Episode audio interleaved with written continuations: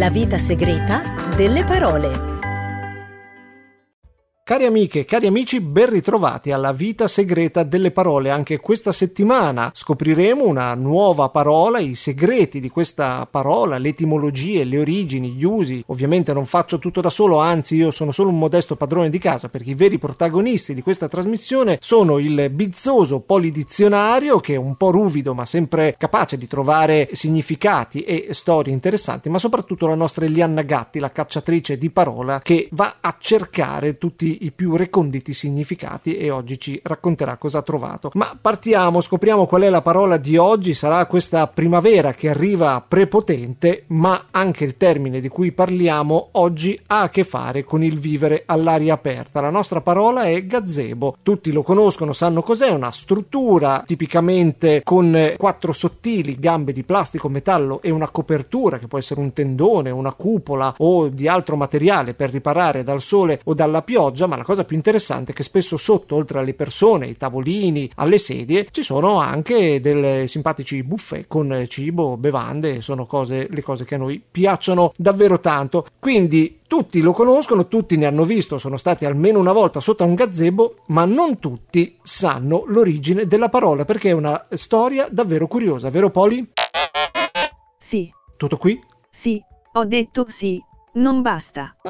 Sì, basta, ma mi aspettavo un po' più di entusiasmo, non queste risposte un po' laconiche. Laconico è una bella parola, deriva da. Sì, sì, sì, so, è una, è una bellissima parola, anzi, grazie dello spunto, ne parleremo sicuramente un'altra volta, però oggi abbiamo gazebo, dai, non puoi lamentarti, è una parola davvero interessante. Va bene, va bene. Andiamo allora. L'etimologia di gazebo è in realtà incerta. Alcuni la fanno derivare dalla composizione del verbo inglese to gaze, guardare con il suffisso latino ebbo, usato per la costruzione del tempo futuro, come se fosse quindi guarderò. Però questa bella ipotesi multilingue non convince tutti gli studiosi. Secondo altri la parola deriverebbe dall'arabo casba, che è una cittadella fortificata, o dalla versione arabo-spagnola, Kusaiba, che ritroviamo nello spagnolo Alcazaba e Alcazar, fortezza. Sempre che non si intenda il gruppo musicale Alcazar, famoso per crying at the discotheque. Grazie Poli per questa divertente digressione musicale, però insomma mi pare di capire che l'etimologia della parola non sia certa.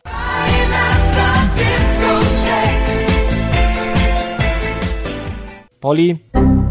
Poli?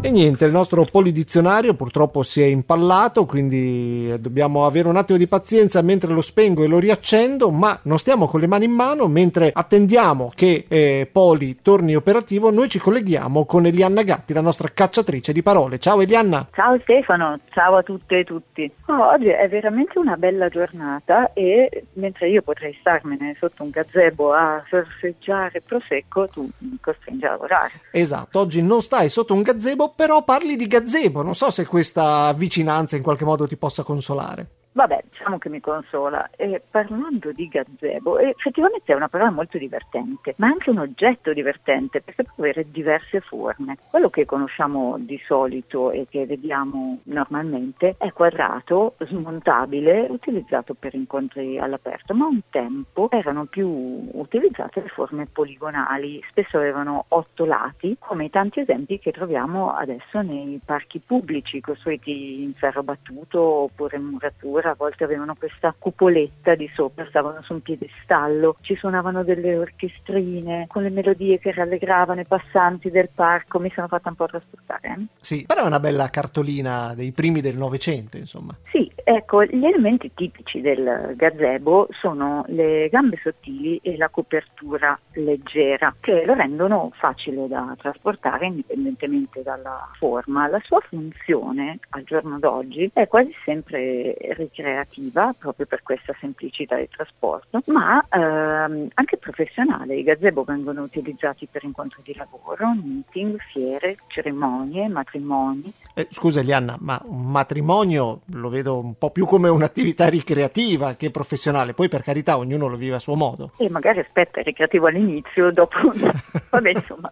Chissà diciamo... se sotto i gazebo si possono fare anche i divorzi, chi lo sa. È possibile. In ogni caso il gazebo ha anche uno scopo politico, dire portare mobilitiamo i gazebo è un modo per dire mobilitiamo la base elettorale, ci rivolgiamo ai gazebo. I referendum, le primarie, le campagne elettorali ci mostrano come il gazebo oggi sia l'habitat naturale dell'attivista politico, più o meno dotato di striscioni, bandiere, palloncini. In alcune piazze cittadine, anche il mercato, oppure il mercatino degli agricoltori, è ospitato da grandi gazebo, non so se è così anche da voi. Sì, ad esempio il, il, grande mercato cittadino, sì, è un'opera in muratura, però effettivamente ricorda un grande gazebo. Poi ce ne sono anche sul lungomare qua e là che l'estate ospitano mercatini e altre appunto situazioni del genere. E lì c'è l'equalizzazione dei gazebo perché devono essere tutti uguali. Eh sì, assolutamente, non si possono fare preferenze per uno o per l'altro. Il gazebo, in effetti,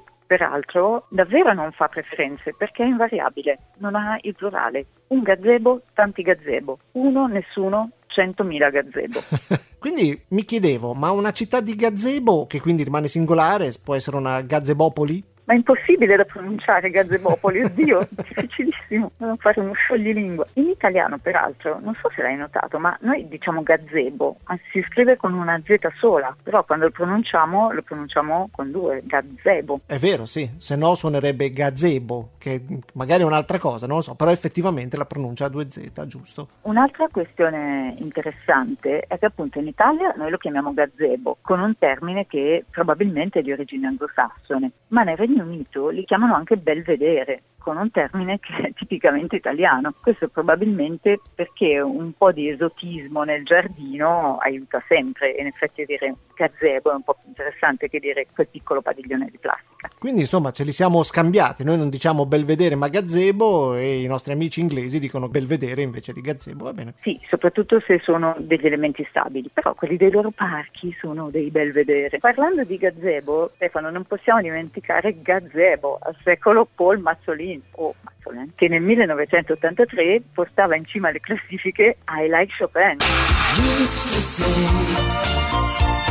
I like Chopin che ventata di ricordi, che nostalgia, con questa musica anche un po' effettivamente malinconica. Grazie Elianna, io vorrei riprendere un po' quello che hai detto tu e alcune cose che ci ha raccontato Poli Dizionario per chiudere con un ultimo sguardo all'etimologia, che forse è uno dei punti più divertenti di questa parola, perché appunto abbiamo visto le due etimologie. Sulla prima, che vede la parola inglese to gaze più il suffisso ebo, questa variante è sostenuta dall'enciclopedia britannica, secondo cui la differenza tra il gazebo e altri generici padiglioni da da giardino è proprio quest'ampia visuale in ogni direzione. Dall'altra parte invece sull'altra etimologia come punto d'osservazione privilegiato, quindi appunto derivante da casba, alcazar, castello, luogo eh, strategico militarmente, proprio perché veniva eh, costruito o comunque veniva posizionato su zone belvedere riparati dal sole e dall'intemperie, però appunto su luoghi, punti d'osservazione da cui si potesse spaziare con lo sguardo. E adesso scopriamo qualche curiosità sulla sulla parola gazebo in lingua spagnola grazie al contributo della mediatrice culturale Marcela Wizard della cooperativa Eucrante. A questo punto io vi do appuntamento alla prossima settimana con un'altra puntata della vita segreta delle parole. Vi ricordo che siamo in onda la domenica sera alle 19 su Radio Icaro in FM 92 e in streaming su icaroplay.it, mentre per chi ci segue in podcast l'appuntamento è su Spotify. Gazebo. Nel dizionario della Reale Accademia della Lingua Spagnola non esiste il termine gazebo, però si usa e vuol dire proprio la stessa cosa che in italiano, cioè una struttura di quattro piedi con un tetto di materiale leggero e di facile trasporto. E riguardo alla sua etimologia, concordo con quella che ci ha dato il simpatico polidizionario. Il punto è che la lingua spagnola, di origine latina, è parlata da oltre 420 milioni di persone situate in Spagna, nei paesi ispanoamericani come il mio, il Messico, ma anche in altre parti del mondo. Con il passare del tempo, ognuna di queste nazioni ha contribuito ad arricchirla. Infatti, molti vocaboli di uso quotidiano provengono dalle lingue indigene, senza dimenticare che nella lingua spagnola una parola può avere tanti sinonimi e precisamente per questi motivi una stessa parola può dirsi in diverse maniere a seconda del luogo in cui ci si trova. Infatti, questo gazebo può diventare un mirador, cioè un luogo dove si può godere di un bel paesaggio al riparo dal sole e dalla pioggia, proprio un bel regalo per i nostri occhi e il nostro nostro spirito. Oppure un senador dove si può fare colazione o pranzare in una tiepida giornata di primavera o di estate. Può essere anche un chiosco che spesso si trova nelle piazze o nei parchi pubblici dove le persone si riuniscono per socializzare o fare una semplice e bella passeggiata. C'è un chiosco molto famoso nel mezzo della Alameda Central, parco pubblico che si trova nel centro storico di Città del Messico, la mia città, istituito nel 1592 e che è considerato il giardino pubblico più antico del continente americano. Fra l'altro, mia madre mi raccontava che in alcuni piccoli paesi c'era sempre un chiosco in mezzo alla piazza principale con dei musicisti che suonavano. Intorno a questo gazebo le ragazze giravano in una direzione e i ragazzi in quella opposta e quando incontravano una fanciulla che gli piaceva le regalavano un fiore e se lei accettava proseguivano la passeggiata insieme. Un'ultima curiosità che riguarda il mio paese sono i tianguis, parola derivata dalla lingua nahuatl, lingua ancora parlata in Messico e che era la lingua degli Aztechi e che significa mercato. Infatti il tianguis è una specie di mercato rionale allestito in strada o nei parchi in un giorno della settimana. Di solito i venditori arrivano nelle prime ore del mattino e in poco tempo allestiscono le loro carpas o gazebo per proteggersi dal sole e dalla pioggia, mentre che vendono i loro tipici prodotti locali. E per concludere, il termine gazebo, come nella lingua italiana, si trova in diversi ambiti, come in quelli ricreativi, commerciali, lavorativi e architettonici.